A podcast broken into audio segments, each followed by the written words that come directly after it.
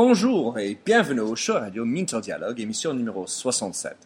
Cette émission est avec Virginie Berger, spécialiste du marketing et du marketing digital pour les musiciens et les artistes.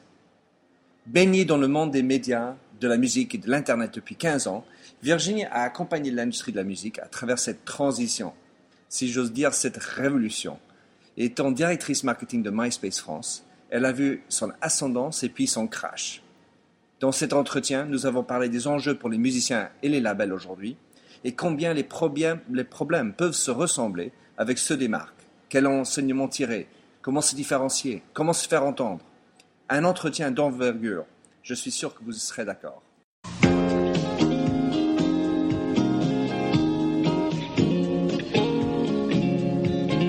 Bonjour et bienvenue sur l'émission radio téléchargeable Minter Dialogue où on parle des marques, de l'Internet et les nouvelles technologies. Je suis Minter Dial, votre compère pour cette émission radio téléchargeable, autrement dit un podcast. Je suis auteur du blog minterdial.fr où vous trouverez les show notes pour l'entretien qui suit, avec l'ensemble des sites et des liens cités dans l'émission. Si vous lisez anglais, j'ai également mon blog en anglais, themindset.com, T-H-E-M-Y-N-D-S-E-T. Plongeons alors dans cette nouvelle émission de Minter Dialogue. Bonjour et bienvenue au show radio Minter Dialogue. Cet après-midi, juste avant de partir en vacances, je l'avoue, euh, j'ai un, invité sur euh, le show qui s'appelle Virginie Berger. Alors Virginie, c'est un cas d'école. Enfin, on verra, tu, vous allez découvrir. Virginie, je l'ai rencontrée sur Twitter et il s'avère qu'on avait plein de choses en commun. Donc c'était un, un absolu qu'on devait se rencontrer pour euh, parler de ben, des médias sociaux, le marketing digital et la musique. Virginie, est-ce que tu peux nous présenter ce que tu fais? Bonjour, je dirige une agence qui s'appelle Don't Believe the Hype, DBTH, où je fais de la stratégie de l'accompagnement pour les artistes, les industries culturelles et créatives et les technologies émergentes. Alors, je, sais que tu as, créé ça il y a à peu près euh, plus de deux ans, quelque chose comme ça, mais tu as un long parcours dans la musique. Est-ce que tu peux nous expliquer un peu rapidement ce que tu as fait dans ton parcours, qui tu es? Oui, ça fait euh, 13-14 ans maintenant que je travaille. Quand j'étais étudiante, j'avais créé un magazine qui s'appelait Rock Sound, euh, qu'on a revendu. J'ai travaillé pour Microsoft, j'ai fait le lancement de MSN et d'Hotmail, mais je m'occupais des partenariats musicaux. J'ai travaillé pour Omnicom, où je m'occupais de tout l'entertainment aussi. Ensuite, je suis passée au groupe Énergie, donc qui est euh, Énergie Nostalgie, chez FM, Rire Chanson, MFM, voilà, plein de, stations, où je m'occupais de tous les partenariats musicaux. Et ensuite, je suis partie chez MySpace, où je dirigeais le marketing et le contenu pour la France et les territoires francophones. Donc oui, ça fait un petit moment. Oui, bah, en plus, donc ça conjugue à la fois euh, la musique et, et l'internet, et, et, ce qui est évidemment un peu une des industries la plus touchée dès le départ. Euh, Aujourd'hui, tu te retrouves euh, à, faire du conseil pour les musiciens. Alors moi, notre intérêt quelque part, c'est de voir combien ça peut être intéressant de comprendre euh, pour les marques. Alors quand tu es face à un musicien qui est un client, comment est-ce que tu construis un plan pour l'aider? Bah, tout dépend déjà de ce qu'il veut. Est-ce que lui vient voir? Est-ce que c'est son label? Est-ce que c'est son manager? Est-ce que c'est son producteur? Première chose. Ensuite, qu'est-ce qu'il veut faire? Est-ce qu'il veut, créer du buzz? Pour se faire connaître et pour derrière aller voir des maisons de disques euh, ou autres d'ailleurs. Euh, Est-ce que c'est pour une sortie de P? Est-ce que c'est pour une sortie de single? Est-ce que c'est pour une sortie d'album? Est-ce que c'est pour une tournée? Donc il y a plein plein de choses à voir ensemble pour savoir comment est-ce qu'on va le travailler. Euh, pour une sortie d'album, on travaille sur 3-6 mois à peu près parce qu'une promotion c'est au moins 3 mois avant. Ça a beaucoup changé, c'est assez long. Euh, une tournée, c'est sur toute la durée de la tournée. Il m'arrive aussi de travailler sur des événements spécifiques. Euh, là, je travaille sur l'événement Castelbajac et Nouvelle Vague qui va avoir lieu à la Cigale début octobre. Donc, on commence à travailler maintenant. Donc, tout dépend vraiment de ce qu'on veut faire parce que c'est pas les mêmes médias et c'est pas le même travail en fait. Non, je comprends. Alors, la musique, ça a tellement basculé. Euh, quelquefois, enfin, en tant qu'amateur de musique, parce que Dieu sait, je l'aime ça, c'est que j'ai l'impression que les nouveautés ont du mal à percer. Qu'on est sur beaucoup de retournées, sur du vieux recraché, on va dire entre guillemets. Euh, et comment est-ce que quelqu'un aujourd'hui peut percer bah, les, mêmes, les, les, nouveautés ont même tellement de mal à percer qu'aux États-Unis, euh, à fin juin, ce sont le, c'est le back catalogue qui a plus vendu que les nouveautés. Donc euh, oui, elles ont, elles ont beaucoup de mal. C'est un bon signe pour EMI, par exemple. Exactement, faut voir ça comme ça. Euh, comment est-ce qu'un jeune artiste peut percer? C'est justement toute la problématique, c'est que c'est très difficile pour un jeune artiste de percer. Il y a, il y a plus de, de, de, jeunes artistes qui break, comme on dit dans le, dans le métier, c'est-à-dire qui arrivent vraiment à, à exploser. Donc ils arrivent vraiment à, à percer sur du long terme. C'est-à-dire qu'il y a deux problématiques. Soit vous signez dans une maison de disques, une major, on va dire, et dans ce cas-là, vous êtes sur un single ou un album et pas plus soit vous partez sur l'indépendant et là vous mettrez un petit peu plus de temps à percer. Donc moi je conseille toujours, euh, toujours dans le contexte de rapport de force de partir vers l'indépendant pour prendre un peu plus de temps. Euh, et ensuite on perce, ben on va pas se leurrer, c'est grâce à Internet. Hein. C'est Internet qui va faire qu'il y aura plein de vues sur YouTube et qu'une radio va peut-être se dire c'est intéressant. C'est Internet qui va porter un clip, c'est des blogueurs qui vont porter un artiste. Donc euh, sans Internet et sans, sans derrière une visibilité vraiment importante sur tous les réseaux, c'est compliqué. Alors, si je suis musicien, j'ai face à moi, j'ai un asset qui est la musique. Bon, après, il y a l'image autour de ça. Il y a ma marque, qui suis-je, ma personnalité. Il y a euh, l'audio, il y a la vidéo, il y a les photos. Euh, et puis après, il y a les plateformes pour les mettre en place. Comment s'y retrouver? Alors, euh, c'est pas très compliqué pour la musique au final. Il y a deux choses très importantes, c'est YouTube et c'est Facebook. Voilà. On va pas Spotify? Bah, c'est différent parce que Spotify, Deezer et toutes les plateformes de streaming, c'est de la visibilité et c'est là surtout quand l'artiste a un album de près qui peut monétiser. Mais au démarrage, avant qu'il arrive au stade de j'ai réussi à avoir un distributeur digital qui va me placer sur les plateformes de Deezer et de Spotify, euh, il faut déjà qu'il ait euh, bah, au moins une fanbase, euh, puis un peu d'argent pour produire, et puis voilà un peu de visibilité. Sans compter qu'en plus, Deezer et Spotify, c'est pas le, enfin c'est pas l'objectif ultime. L'objectif ultime, c'est déjà d'arriver à avoir de la visibilité sur Facebook et sur euh, sur YouTube, pour pouvoir derrière avoir encore plus de visibilité, pour pouvoir créer son site web, pour pouvoir derrière se montrer, pour derrière trouver un distributeur digital qui va accepter de le prendre pour pouvoir le mettre sur les euh, sur les plateformes de streaming. Donc vraiment, les deux premières choses, c'est Facebook et c'est YouTube. C'est les deux choses sur lesquelles on peut pas partir. Euh, autre chose, bien évidemment qu'il y a l'audio. Ça, c'est quand même la musique après tout, donc euh, prioritairement qualité audio, la plus haute qualité possible surtout. Qui serait quoi euh, FLAC ou Wave. Euh, MP3 ça se donne quoi. MP3 c'est sympa pour le faire balader sur internet, mais c'est vraiment du FLAC ou du Wave. Ensuite vraiment de l'image, YouTube. C'est comme ça que la musique, c'est vraiment comme ça que la musique est écoutée, même si c'est de l'image, mais c'est vraiment YouTube. Alors ça me fait penser que quand je travaille avec des clients, je travaille sur deux angles. Un, le long terme et le court terme. Le long terme étant, quelque part, la finalité. Le long terme étant euh, ma notoriété, euh, ma base solide. Ensuite, il y a euh, l'édition, la musique qui arrive, un single, et, puis il y a des feux d'artifice, et puis on fait des choses, on achète peut-être du trafic, ou en tout cas on fait des animations pour amener vers ce qui est le long durée. Donc une campagne pour amener vers ce que j'appelle le programme. Quand, tu es face à, un musicien, euh, tu veux quand même qu'il y ait une marque, une identité un peu particulière. Comment est-ce que tu arrives à identifier cette différenciation euh, d'un musicien aujourd'hui? C'est justement sa musique, première chose, et ensuite c'est l'image, c'est l'artwork, c'est la vidéo, et c'est malheureusement pas autre chose parce qu'un artiste a quand même beaucoup de difficultés à se produire en live, euh, notamment s'il n'a pas de tourneur par exemple. Euh, il y a des vrais problèmes en France pour tourner, c'est-à-dire qu'un artiste lorsqu'il n'est pas signé dans une maison de disques ne tournera pas. Ou alors il va tourner par lui-même et dans ce cas-là ça veut dire lui-même appeler les cafés, les bars, voilà, les choses comme ça, il sera pas payé. Enfin on est vraiment dans un cercle vicieux qui est que de moins en moins d'artistes euh, sont signés en maison de disques, de plus en plus d'artistes décident d'aller tout seuls, mais les tourneurs ne peuvent pas prendre de risques parce qu'ils sont producteurs de spectacles et donc ils ne peuvent pas non plus produire tout. Voilà, donc c'est un petit peu compliqué. Euh, pour arriver à trouver la différenciation, bah, c'est justement le travail au quotidien. C'est euh, euh, à qui il s'adresse, quel type de musique il fait, à qui comme de, qui quand même on peut le rapprocher. C'est important pour le ah. positionner. Bah, c'est important parce qu'au démarrage, lorsqu'on ne connaît pas la musique, automatiquement le grand public a besoin d'avoir des, des artistes similaires. C'est comme, c'est comme dans le film, on dit bah, c'est euh, ce type de film euh, qui, qui, ressemble ou croise cet autre film. C'est ça. Pour un artiste indépendant, euh, on est obligé constamment de, de le rapprocher d'autres artistes hein, ou, de trouver, ou de définir un style spécifique. on travaille sur un groupe qui s'appelle les Elderberries, qui est un groupe de stoner rock. Donc maintenant ils sont connus, ils en sont leur troisième album, mais on doit quand même dire stoner rock pour rapprocher de Queen of the Stone Age, voilà, et de, de, de tous ces groupes-là. On a une jeune artiste électro qui, à elle toute seule, complètement indéfinissable, mais on est quand même obligé de dire c'est une sorte de pitches euh, pour que euh, voilà un blogueur se dise ah oui ça m'intéresse parce que c'est que comme ça aussi qu'on peut euh, avoir des sites influents en musique. Oui, parce qu'à la fois on a besoin d'une catégorie, mais on veut être différent. Mais si on est trop différent, on n'est pas classable. Si on n'est pas classable, on ne sait pas où le mettre et c'est un vicieux. Bah, c'est la vraie problématique de la pop et du rock. Euh, je fais de la pop, super, bien. et comment Voilà où je fais du rock. Donc, euh, quand on parlait de court terme ou de long terme, par exemple, le court terme, bah, c'est justement de créer la fanbase. La fanbase, on la crée comment Par rapport aux réseaux sociaux. Et encore une fois, c'est vraiment l'image. Euh, nous, on le voit au quotidien sur les artistes avec lesquels on bosse.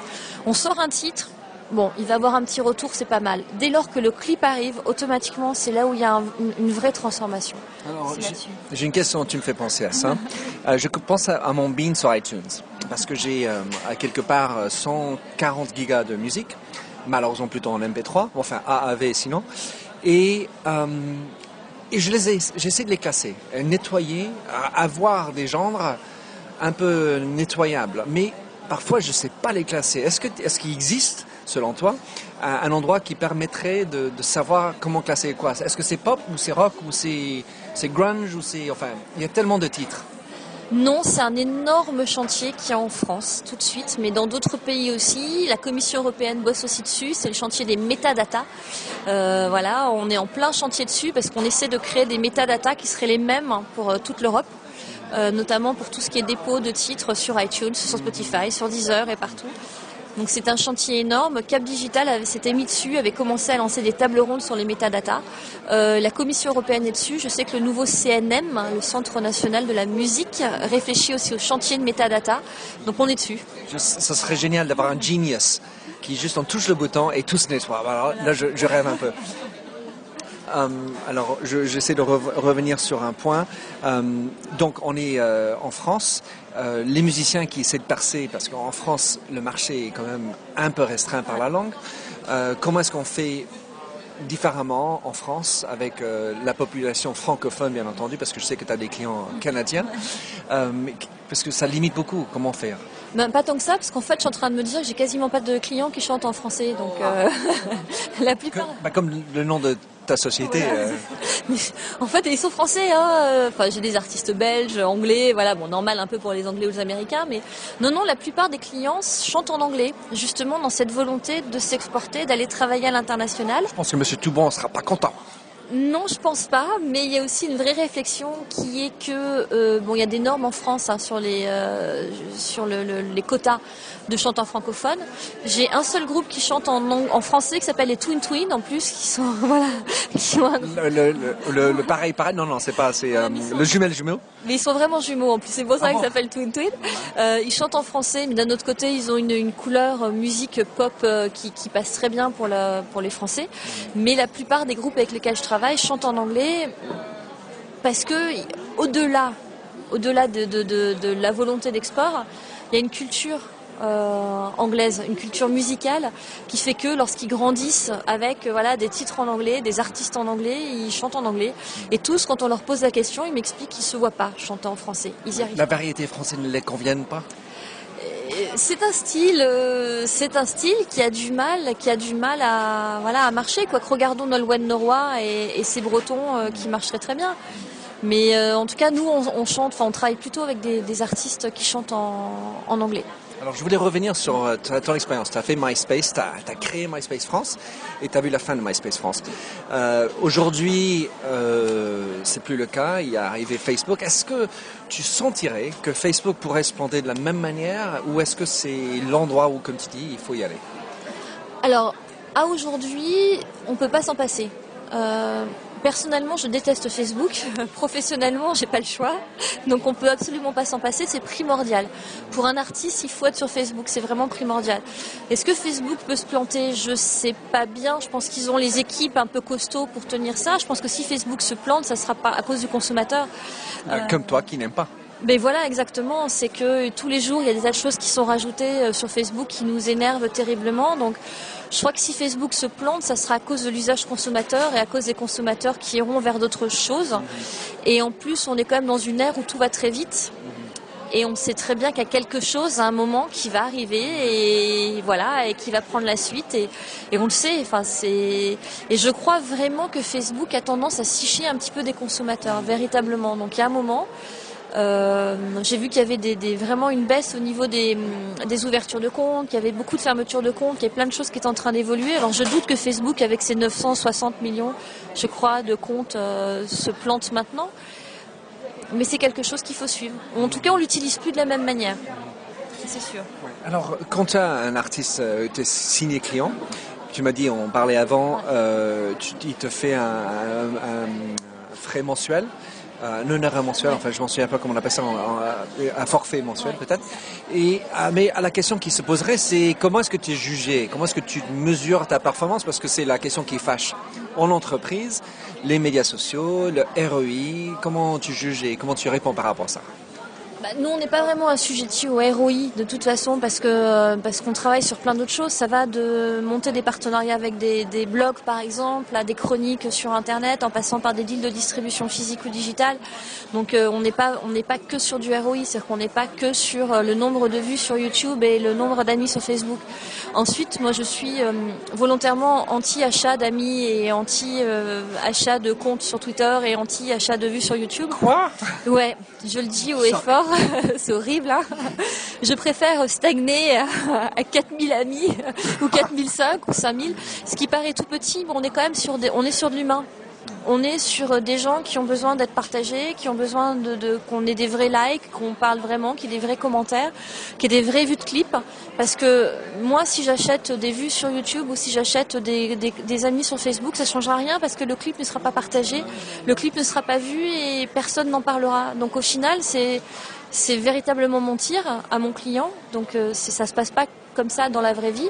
Euh, donc euh, non, non, ça met plus de temps parce qu'on est, on est dans du vrai travail. On creuse vraiment nous-mêmes avec nos petites mains, donc ça peut être beaucoup plus long. Mais au final, on y gagne beaucoup plus. Alors, je pense à maintenant les médias sociaux et, community management. Certainement les artistes avec des grands chiffres derrière ça, il y en a. Comment est-ce que tu conseilles un artiste à gérer son propre compte, oui ou non, et enfin avec des égaux qui sont parfois dimensionnés, euh, hors dimensionnés. Comment tu fais? Ça dépend vraiment de la personnalité de l'artiste. On en parle tout le temps au démarrage. Euh, est-ce qu'il le gère, oui ou non? Enfin, On fait un audit web en règle générale avant de travailler avec un artiste. C'est qu'on va voir sa présence partout sur les réseaux sociaux, de Twitter en passant par YouTube. On va regarder comment est-ce qu'il gère sa, chaîne YouTube, par exemple, comment est-ce qu'il gère son Facebook, qu'est-ce qu'il faudrait améliorer. Puis après, on lui dit, euh, est-ce que tu veux qu'on poste ou pas? Et s'il préfère garder la main sur le Facebook, dans ce cas-là, on fait toutes les semaines un petit point en disant attention, faudrait que tu fasses ça, ça serait mieux que tu fasses ça. ils sont super ouverts la plupart du temps, euh, même tout le temps quasiment, et souvent on administrateur d'un compte. Euh, pas forcément pour, pour le poster à la place d'eux, mais pour être là si jamais il y a un problème, euh, quand tu pars en vacances, pour voilà, pour, pour poster des choses qui sont importantes. Et on essaie, je pense à un, artiste qui s'appelle Imhotep, qui est un des membres d'IAM. on met entre parenthèses en fait nos initiales quand c'est nous qui postons, pour montrer que c'est nous qui postons. mais on est, enfin, avec l'agence, s'ils viennent nous voir, ils savent ce qu'on fait. ils savent pour quoi on travaille, donc ils sont plutôt super ouverts par rapport à ça. Donc on n'a pas trop de problèmes pour gérer les comptes ou pas d'ailleurs, mais euh, si on les gère pas, on essaie d'être derrière quand même pour leur expliquer ce qui va pas. Comme il faut faire avec les marques. Alors, on, a aussi partagé, euh, avant de se rencontrer, euh, l'histoire de le Grateful Dead. Et donc c'est quelque chose qui m'anime et bon enfin pour plein de raisons et que je vois très intéressant pour la construction de communautés. Et, si j'avais à résumer, c'est qu'ils avaient créé la communauté offline avant de la créer en ligne et derrière en ligne évidemment ça, marche très bien. Pardon. Pour les musiciens, euh, j'ai envie de dire, pas revenir, pardon, les hommes politiques et les femmes politiques ceux et celles qui sont capables de, de vivre dans la communauté et d'être dans la rue, serrer la main et avoir une présence intéressante, engagée, humain, dans la rue, euh, ben, c'est quelqu'un qui est capable de donc, gérer une communauté, et j'ai envie de citer euh, Obama comme étant un, un bon exemple, après, tu as les hommes et les femmes politiques qui sont un peu plus dédaigneux, qui n'ont pas le même contact. Ben, c'est difficile de gérer en ligne. Est-ce que tu as des cas de personnes qui, ou euh, tu peux citer qui sont extraordinairement bons offline, qui font un bon exemple offline, qui sont ensuite bons en ligne Ou est-ce qu'on pourrait dire en concert, qui a un autre style d'expérience en concert qui, qui, va se refléter dans la manière qu'ils gèrent la communauté. Tu vois ce que je veux dire? Bah, je, vais reciter euh, Pascal, donc euh, un des membres d'IAM.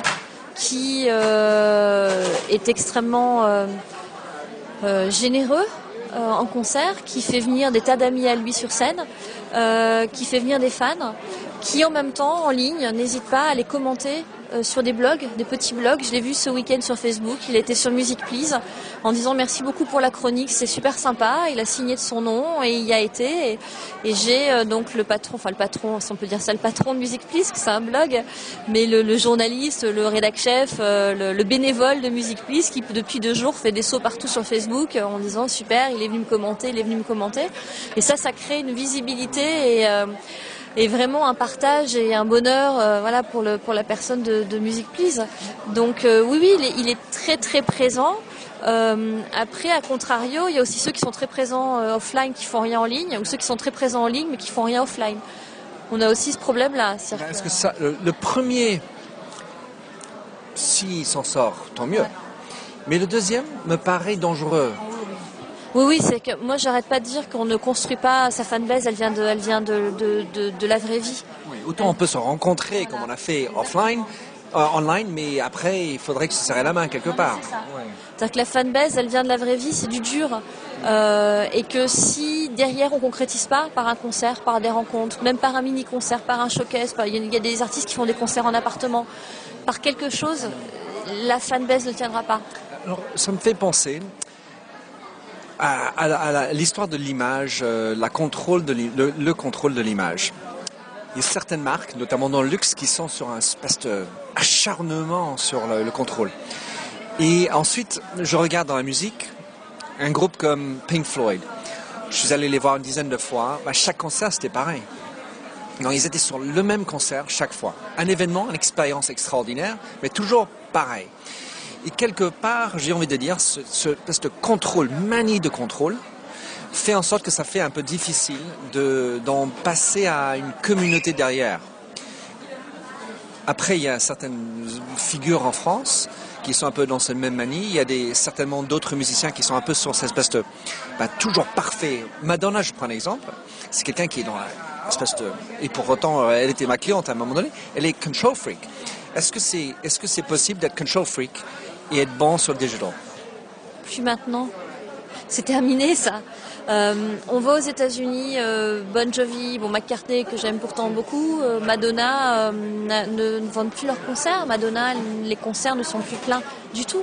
Donc non, justement, le, le euh, en 2012, on a besoin d'une expérience différente dans les concerts. C'est-à-dire que le, public euh, a pris l'habitude de voir des choses différentes sur Internet, de voir du live sur Internet, d'avoir accès à des choses différentes sur Internet. Donc lorsqu'on va justement à un concert, déjà partager le même concert, avec, je sais pas, 10 000, 12 000 personnes, je sais pas exactement combien est-ce qu'on peut être dans un stade, euh, voilà, ou beaucoup plus. Euh, il n'y a plus envie de ça il y a envie de quelque chose de plus intime, de plus joli, ou alors un spectacle totalement différent, effectivement, où on y va, on partage avec 12 000 personnes, mais c'est énorme. Et c'est totalement différent. Mais on le voit, regardez Johnny Hallyday, icône en France, qui est obligé de passer de stade à des petits zéniths euh, parce qu'il n'arrive plus à remplir. Parce que justement, c'est toujours la même chose, parce que, parce que, euh, il y a une vraie évolution et qu'on n'a plus envie de ce type de choses-là. Euh, moi, je vois les, concerts que j'ai été voir, c'est des concerts de LCD Sound System dont je suis vraiment fan. Enfin, dont j'étais vraiment fan parce qu'ils sont séparés. Euh, mais. Euh, mais de rester fan. Je suis, je suis totalement restée fan. Euh, j'ai vu sur internet des concerts dans, pour, pour, Pitchfork, par exemple, euh, où c'était des choses totalement euh, délirantes. En même temps, en France, j'ai réussi à aller voir au Bataclan, donc c'est pas non plus la salle la plus énorme de Paris. et là, on a envie d'y aller. Mais, mais je crois que les, les, concerts dans les stades qui sont toujours les mêmes, justement, c'est plus du tout ce qu'attend le fan. Il y a une évolution aussi à ce niveau-là. J'ai envie de faire un petit parallèle, l'esprit le, tordu. Il y a le, le spot télé, 20-30 secondes, toujours pareil, mass média, équivaut à, au stade, même chose tous les jours, chaque nuit. Et puis le petite intimité, l'événement, l'expérience unique où, on, parle avec les gens dans la salle, il y a un autre truc qui se passe. T'as as vu ce qui s'est passé hier soir? Alors c'est quelque chose d'unique c'est pas la même chose répétée chaque fois. Ouais, non mais c'est exactement ça. Je réfléchissais effectivement au, spot de 30 secondes. On parlait des marques de luxe qui étaient hyper control freak. Euh, moi, il y a certains spots de marques de luxe que je ne comprends pas, qui, partent dans, je sais pas, ils ont leur propre code probablement je ne les comprends pas et ça me parle pas et ça parle pas, ça touche pas, ça ça touche pas l'intime, ça il n'y a pas de sentiment dedans. Et je crois qu'on est vraiment avec Internet, on est dans une ère d'intime. Regardons Facebook, Twitter, YouTube, on est vraiment, on doit toucher les gens. Et c'est ça qui va vraiment marquer, c'est qu'est-ce qu'on apporte en fait et quel, quel sentiment on arrive à faire transpercer. Alors une question surprise, euh, je ne veux pas te frire, mais euh, une marque euh, fétiche que tu préfères, que tu adores, qui, qui incarnerait toi, Virginie Berger? Une marque, moi, qui m'incarnerait, Repeto, je pense. Pardon? Repeto qui a totalement réussi à se, à se transformer, à devenir quelque chose, à rester totalement indépendante en allant vers des choses auxquelles personne n'aurait pensé, alors que c'était une marque de chaussons de danse euh, il y a 30 ou 40 ans. Ok, Virginie, euh, pour ceux et celles qui ne te, te connaissent pas, comment est-ce qu'on peut te trouver? Alors, sur Internet, vous pouvez me trouver sur mon compte Twitter, Virberg, V-I-R-B-E-R-G. Euh, sinon, sur mon site, virginieberger.com. Et si vous voulez m'envoyer un email, c'est vberger at dbth, ce sont les initiales de Don't Believe the Hype, voilà, dbth.fr. Génial. Virginie, je te remercie beaucoup pour cette petite interview charmante. Merci beaucoup. Alors, merci de nous avoir rejoints pour cette émission de Minter Dialogue en français. Vous trouverez les chaînes sur minterdial.fr. Vous pouvez également vous souscrire à mon show Minter Dialogue en français sur iTunes, où vous trouverez d'autres émissions dans cette série d'entretiens d'hommes et de femmes de l'Internet en France, dont des personnages comme Cédric Georgie de TechCrunch, Vincent Ducré, conseiller Internet au gouvernement, Jacques Lorme de Laura Merlin ou encore Anne-Sophie Baudry, désormais chez Facebook. Sinon, vous pouvez me retrouver sur mon site anglophone themindset.com, T-H-E-M-Y-N-D-S-E-T, où la marque se rend personnelle, où j'écris sur les enjeux des marques et le marketing digital. Vous pouvez également souscrire à mon newsletter anglophone sur The Mindset ou bien me suivre sur Twitter, M-D-I-A-L. Faites du podcasting, c'est une nouvelle forme de consommation de médias. C'est pratique, c'est mobile. S'il vous plaît, partagez ou tweetez si cette émission vous a plu. Bonne continuation, où que vous soyez.